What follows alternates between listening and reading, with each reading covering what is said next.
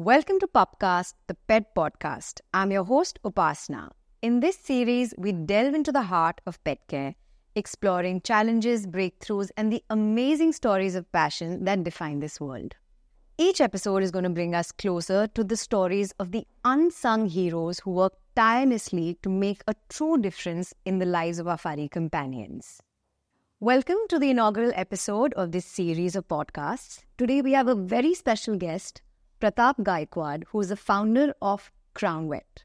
Pratap's journey from being an animal lover to the founder of a premier veterinary care brand is truly inspiring. And he's here with us today and he's going to talk all about it. Welcome. Thank you very much for having me. Thank you for coming, taking out time for us. Okay, so before I get into your journey into Crown Vet, I want to talk to you about your um, familiarity, love for animals. Yeah, so you know, I'm grown up with uh, animals and pets around me, uh, highly influenced by my uncle, the late Maharaja of Baroda. And, uh, you know, he was a, a wildlife conservationist back in the 70s and 80s. And uh, in Baroda, growing up, we even had a private zoo. So we had very close association with animals and a lot of exposure and understanding through conversations that I had with him. And obviously, as I grew up, we always had a pet in the house. You know, it was a very uh, uh, it's pet sort of uh, friendly space, and we were very, very sort of fond of them. Yeah. And that's something that you know uh, has sort of been uh, the inspiration to sort of moving into this space. Yeah. So only dogs, or uh, are there more animals we should be knowing about? I mean, we primarily had dogs, but yeah. occasionally we've had uh, parrots, we've uh, had uh, bunny rabbits, you know, small things, tortoises. Oh wow. My uncle, in fact, used to have tortoises outside his office on the 17th floor Yeah. uh, in Nariman Point, and he even used to breed them uh, up on the terrace. Yeah. He was uh, alive. So, yeah. So from being an animal lover, how did you get into opening Crown Vet? Uh, well, it was uh, it was a personal experience, uh, not a very good one. Okay. That sort of uh, made me think that uh, you know whether we were getting the best treatment. Yeah. And I did a bit of uh, homework in sort of studying, you know, what was happening in the space. Hmm. I also spoke to some of my friends to ask about their experience with their veterinarian. Yeah. And as a result of that, I found that, uh, you know, there was an opportunity because uh, I think infrastructure was lacking in those days. Yes. It still is, with slowly coming. Yeah, it's improving, but it, it was much um, less in those days. So I thought that there was a space uh, to do something here. And that's how we sort of got into this. So I heard this story about how uh, I think one of your pets was not well, and this was late in the night, and I don't think you could find a place to go, and that kind of brought in the idea of getting into this. Correct. Yeah. So we to good. I mean, the vets were good, and you know, to treat the regular stuff, there was never a problem. Yeah. But what I did realize is that when things got a bit more serious and critical, Yeah. and in those circumstances, you could never sort of predict what time it would happen. True. So, and inevitably, the problems always happened at night when the clinics were shut. Always. So at that point of time, you know, we were absolutely helpless because there was nowhere we could go because Hmm. Yeah. there was nobody running a 24 hour facility. That's true. And I think it's still the only 24 hour facility, or there may be a, a couple of them more. But I think now there are a couple more that are slowly sort of uh, coming out, but I don't think anyone is doing it to the level that we are doing it I for how long that we have been doing it. Yeah. You know, it's we've we've really set uh, the protocols and systems in place to make sure that the inpatient care is really, really well dealt. So it's very amazing that I'm speaking to you today because 2000 back in 2018, I'm uh, I don't know why at 3am under my building and I find a dog who's not really well and that's when I took him to Crown Vet and I still have him six years later with me as my pet in Delhi now. So that's amazing that I got to see you. Uh, when you initially started, what were you kind of looking into when you were forming your team of doctors and people working behind the scenes? What kind of qualities were you looking into that? Uh, well, firstly, it was, you know, we didn't know much actually, to be honest Yeah. with you. So the first thing I did, because I knew that uh, veterinary care was at a very advanced stage in the UK. Yes, So I immediately made a trip to the UK. Hmm. I met, met up with some friends and then I asked them to introduce me to their veterinarian. Yeah. And, uh, you know, I sort of learned from there that, you know, I sort of picked up ideas from there. I even uh, sort of visited the London Vet Show. I think it was in 2015 or 16 Yeah. and had a lot of conversations with uh, practice owners. Um, I also uh, had a meeting with uh, somebody who designed veterinary space. yeah. So I picked up some of that knowledge and I came back to India and started the first practice uh, under the uh, bridge in Mahalakshmi. Yes. So that was the first practice. It was uh, it was a large space, four thousand five hundred square feet. Again, because we didn't know what the efficient size was, but I thought you know big space would mean uh, better services, etc. Yeah. And and you know that's how we started. Yeah. Uh, veterinary care is uh, still really evolving in our country, as you see, and there's a big difference between the human healthcare and other living beings' healthcare. So, uh, what kind of challenges do you face when it comes to you know running such a big organization now? I think the the most important thing, obviously, is recruitment. Right? Yes. In order, you have to be able to recruit good doctors, good people, Yeah. in order to give the quality of service. Um, we one of the things we do focus on is infrastructure, but you know we find that to be very easy. That's not a challenge for Yeah. us anymore. We get a property, we're able to turn it around in about thirty four days and Yeah. be ready for work. But to place the right veterinarians, uh, to have them ready to face the clients, as well as to deal with uh, uh, the patients, that's really the challenge. Yeah. And that's where, where the bottleneck to growth really is. And are you getting like qualified doctors and like what do we need to do as a country to get the right quality or education when it's when it comes to education? Yeah. So we have a couple of good uh, veterinary colleges, but what we find is that they're still more focused towards large animal, towards animal Yes. husbandry, because Yes. that's the need of for India. Mainly, yeah. So there's very little, uh, uh, you know, education or training to teach the young doctors as to what they need to do in private practice. True. So while they're very knowledgeable, but you know, when they first come out, they have no idea as to how a private practice works. Yeah. They don't understand the importance of dealing with the client. Yeah. You know, they first go straight and look to the patient. They don't want to talk uh, to Yeah. the client. Also, uh, it's a challenge to talk to pet owners today. It is, but you can't run away from it, right? I mean, Yeah. uh, th- that's that's the challenge. Yeah. So yeah, so that's where I find it lacking, and uh, what we have been doing in Crown Vet for many years now is you know trying to effectively train people. So we have already been investing uh, in training, Hmm. whether it is for the nursing training, Yeah. whether it is for training the young doctors, and now in our next phase, Hmm. there is going to be, or there already is, a, a huge uh, investment and focus on training. Okay. Uh, when I speak to people and they ask me what are the things that you're going to focus on, I always say that there are three important things that I'm going to be doing in the next couple of years, and that is training, training, and training. I think that's what that's, called for. Yeah. So, uh, uh, so how would you say Crown Vet as a clinic, or how is it different from what are you giving different to the pet owners that other clinics are not yet providing? I think um, as we started, one of the things, like I said, focus area was uh, the infrastructure. Yes. As a result of infrastructure, we talk about the services. Yes. So when we come to services, we have uh, uh, an OT, we have imaging, so we have uh, X-rays, ultrasound. We have, uh, you know, all our clinics have a registered pharmacy. Yeah. We also have uh, inpatient care, which is something that we focus. Which a lot of clinics don't have. Which a lot of clinics don't have. Yeah. And as a result of that, because you have in- inpatient care, you have to run 24 7. Yeah. And the natural fallout of that is that we also have emergency services. Yes.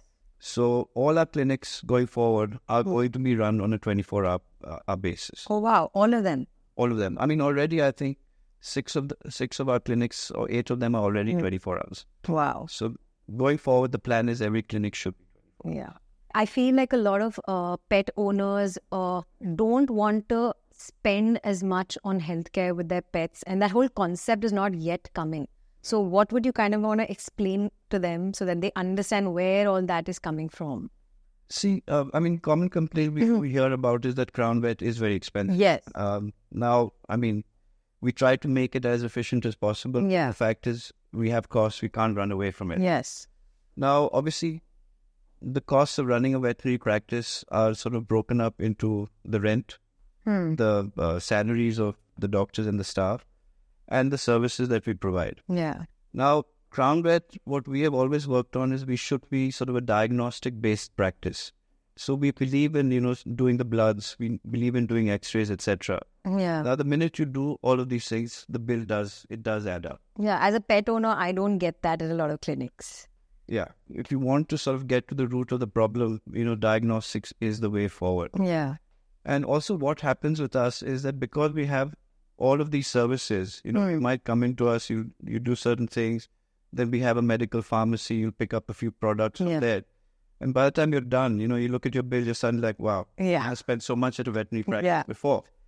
So it's because of so many things, you know, and um, uh, in, in some other practices, I won't say all of them, you, you'll have the basic stuff. So you go in, you do basic treatment, and then you not spend much because you don't have pharmacy, etc., etc. So, Yeah. so there is a difference in that. And what we try to do is, and what we work with the reception team is to try and explain the bill Hmm. to the clients while they're paying so that they get a better understanding of where the money's gone. And have you had any difficulties in explaining this to the pet owners? I bet you have some crazy stories to share with us. Yeah, I mean, we have we have st- great stories, and you know, there's been a lot of learning from these stories. When when we analyze the the complaints that we also get, what what I find is that it's it's really happened because of two things. One is uh, a lack of proper communication with Yeah. the client, and therefore they haven't understood what we we try to do, and then they're unhappy. Yeah. They go to another veterinary practice, and then they give them some story, and then that escalates the problem. Uh, the second thing is obviously the pricing. You know, they find that it's very expensive. So, Hmm. Yeah. people, you know, there's always these comments about how it's expensive, it's a money making racket, Yeah. etc. So, these are the most uh, sort of common this thing. Now, what we've tried to do in order to sort of address these problems also is that we have a focused client services department. Okay. And that department uh, works out of our head office, Hmm. but also has a nominee in the clinic. So we Oh. have a client services person in the clinic. Now, the idea of, of having that person there is that he is the representative of the client. That's Yeah. how I look at it. Okay. And what we what we are trying to do is that he's the one who needs to also build up a relationship with the clients True. so that if you have a problem or if you're unclear about something, then he should be your first port of call. Yeah. That you know this is happening. I have an issue here. Can this be resolved? Hmm. So that's something that we're working on, and then he coordinates with the head office and maybe with the CEO of the company Yeah. to see what the issue is and how we can sort of address it. Yeah. Uh, as a pet owner myself, I think uh, one thing which I really look forward is to the personal touch, the personal connection with my vet. Yeah. So, does that uh, seem to be a problem at Crown Vet because it, it's so uh, professionally directed that I don't have that person? Like, if I have an issue, I'll just call my vet up or I can text him. Does that kind of hinder or come in the way? It shouldn't do that because you know the the process that we follow is that when you have your consultation, Yeah. you know you are in a room Yeah. with your pet and the doctor. Yeah. So that should give you the opportunity to build the bond gradually. True. It's not something that happens overnight. Yeah. but you know that environment should help you you know sort of uh, build the bond now coming to your prob- your question about you know accessibility Yes. now we are very particular that we never give out the doctor's contact details Okay. to the clients if Yeah. you want to speak to anybody you need to call, Call the receptionist clinic. Okay. and there's a reason for that Yeah. i mean uh, and we support that also because the clinic is 24 hours True. and you've got to understand that the doctors also need a life they need an escape as well Yeah. and this is, in fact, a problem some of the smaller clinics face that when you start doing that, Mm. then when you stop answering the phone call of the client, that's a bigger problem to have. That's true. Yeah. So, what we say is that, I mean, you might not be able to access the particular doctor, Hmm. but you can access the clinic. And what the clinic has is obviously there will be another doctor on duty, and the clinic has all your medical records. Yeah. So, the doctor, even if your primary vet is not there, he has access to all the treatments that have happened and he knows that your Okay. primary doctor might have put on there. Yeah. So that makes it easier for him to get involved uh, and take up that case. Okay. Now, along with pets, there are India faces a crazy problem of strays, you know, and some of the other dog is, you know, injured, getting hit, And a lot of people, I think there are a lot of good people today working like Yeah. tirelessly, endlessly, without any like remuneration or nothing, Correct. and working for them. And they, what if they get your their their animal to crown vet? Like, what is the procedure? So there are many uh, people and organizations that we actually work with Okay. who are in the space, and you know these are people who are bringing uh, patients to us that are either from the street, but they're not their own personal pet. Yes, exactly. They are sort of working that space. So it, it's it's a culmination of people who are handling many of them. There would also be some registered NGOs. Yes. So what we do is we are if if that's you, then we normally ask you to sort of you know come meet the client services person, explain Yeah. what you want to do, and then we have a discussion around you know what are the discount facilities that we could provide you, Okay. and therefore thereafter we take it uh, uh, forward. Just to make sure that there's some credibility to the person who's Correct. getting it. Yeah. And because you know it's very important for us that somebody has to hold accountability from for the patient True. from the owner's uh, Yeah. uh, point of view. Yeah. Now, uh, you already had you are already in five different cities, right? Or six, six Five, different. five city. Okay, wow. And now, what are the future plans of Crown Vet? Where are you taking it? Where are you planning to take it? Well, like I said, the first thing that uh, we are going to be doing is putting a huge amount of investment into training. Okay. Having done that, phase one is going to be to expand in the cities that we already are. Yes.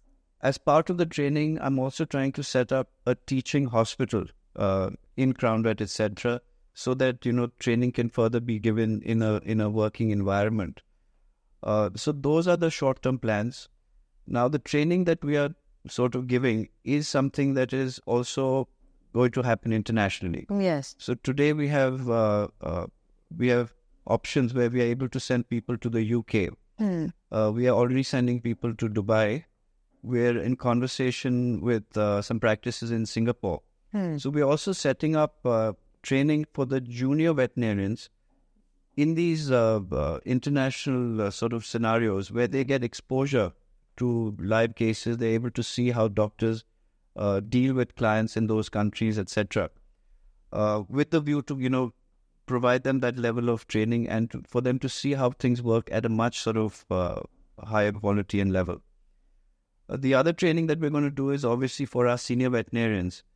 Uh, they already have uh, practical knowledge, but the next step is that where do we take them? Who are the people who want to specialize into certain areas? So that's something that we will work with them and again sort of place them in international scenarios where they get the best of that Yeah. and are able to come back and sort of you know part give that sort of uh, learning to our patients. Yeah. I think this is so important that you're sharing this because uh, I know a lot of people want to probably choose this field, Yeah. but I don't think they have the right kind of places to go to which will take it ahead and the right kind of like setup. And I'm so glad that you're bringing this in. Yeah, so this is Right, in- yeah. important. You know, it's it's again about trying to create, you know, a sort of uh, career.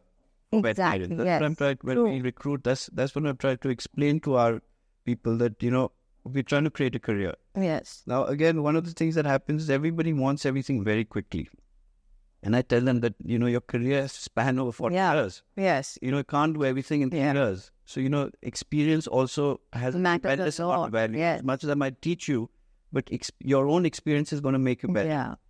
So that's something that we're working with uh, with the doctors that uh, uh, come to us, and that's something that I believe, in fact, personally, very passionately about. And you know, I see that you know doctors are doing so well in the human space, Hmm. and I see no reason why we can't have the bet- vet- best veterinarians, Yeah. uh, you know, to match the global standards in India as well. But in order to do that, we need to give them access to better infrastructure, better training and development Yes. which that which hasn't been there before Yes. and that's something that you know we, we are excited to sort of introduce I think that's great. And also, I think as this progresses, awareness by, to pet owners to actually visit clinics and get their pets checked is also needs to build up in the same way so that both can grow together. Correct. It's hand in hand. yeah um, yeah there's a lot of education even the pet owner needs to do Yeah. from starting with the basic stuff you know it's like do your vaccinations you know preventative yeah. care that's something that again i'm very passionate about and i don't feel shy to push that agenda Yes. to be aggressive and talk to the clients to say that listen you need to have your vaccinations you need to check your teeth Yes. All the pet owners message the dentals Yes. Uh, do your neutering and spaying. You know, it, it takes away a lot of issues that might come in in future. So Yeah. I, we try to do that, and like I said, I, I even tell our doctors, you have to do it. Push, push, push. I'm not shy of that because I see the benefit for Yes. the patient. Any plans of doing a drive to neuter and spay all the strays? Anything you're thinking of in that line? Uh, you know, not really at this point of time Yes. because again, you know, uh, our teams are already uh, sort of stretched. True. But as we grow and we have uh, doctors available, Yeah. I think that's something that we will do, and it can be also part of the training initiative. That's amazing. One of the questions I personally wanted to ask you was like, how from a pet owner and nothing to really do with dogs into healthcare, how did you manage to get into uh, finding or whatever, founding Crown Vet? How did that come into being?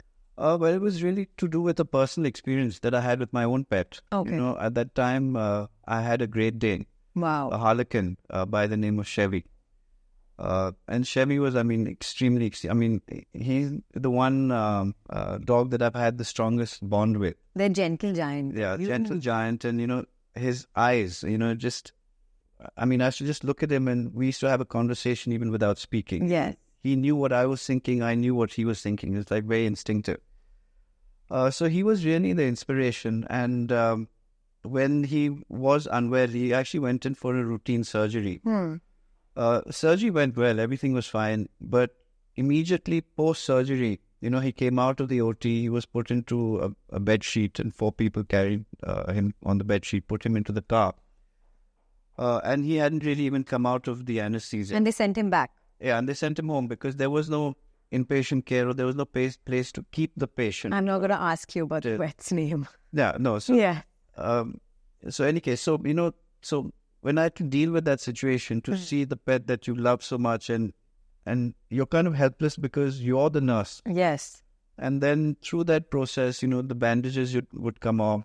So I used to struggle with you know bandaging, and I felt extremely helpless, and um, and I I really thought that you know one could do a better job. So that was really when it sort of dawned upon me, and it pushed me to say that listen, do something about it rather than just talk or whatever. You know, Mm. you have an opportunity. Why not try and do something? Wow. So, so that was what sort of pushed me into it. nice. And any current dogs now? Yeah. So I have uh, a Shih Tzu by the name From a Great Dane to a Shih Tzu. Yeah.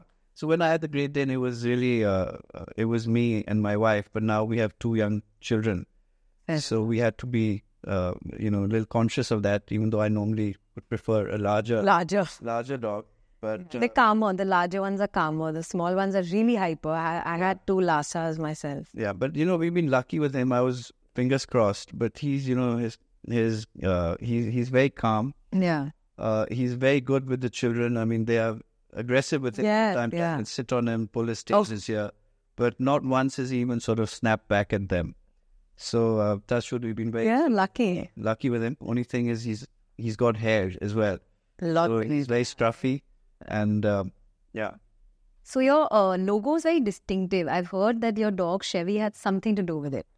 Yeah, in fact, he has everything to do with it. You know, like I said, he was the inspiration behind Crown Vet, and uh, I was very clear that he there must be something, some DNA of Chevy Yeah. as part of that. And uh, so while we were designing the logo, I sort of shared a photograph of him, Huh. and strangely, it just worked out perfectly. That you know, if you see the face um, uh, on the logo of Crown Vet, that's actually Chevy. That's adorable. Yeah. So Yep. Uh, thank you so much, Pratap, for joining us and sharing all this. I think it's going to get everyone in this field, related to this field, really involved. And I think it's going to give a higher understanding to all the vets out there, what is coming for them, the pet owners, maybe more awareness about pet healthcare. Thank you so much for that. Catch us on Pupcast for many more stories about amazing heroes who are doing great work in this field.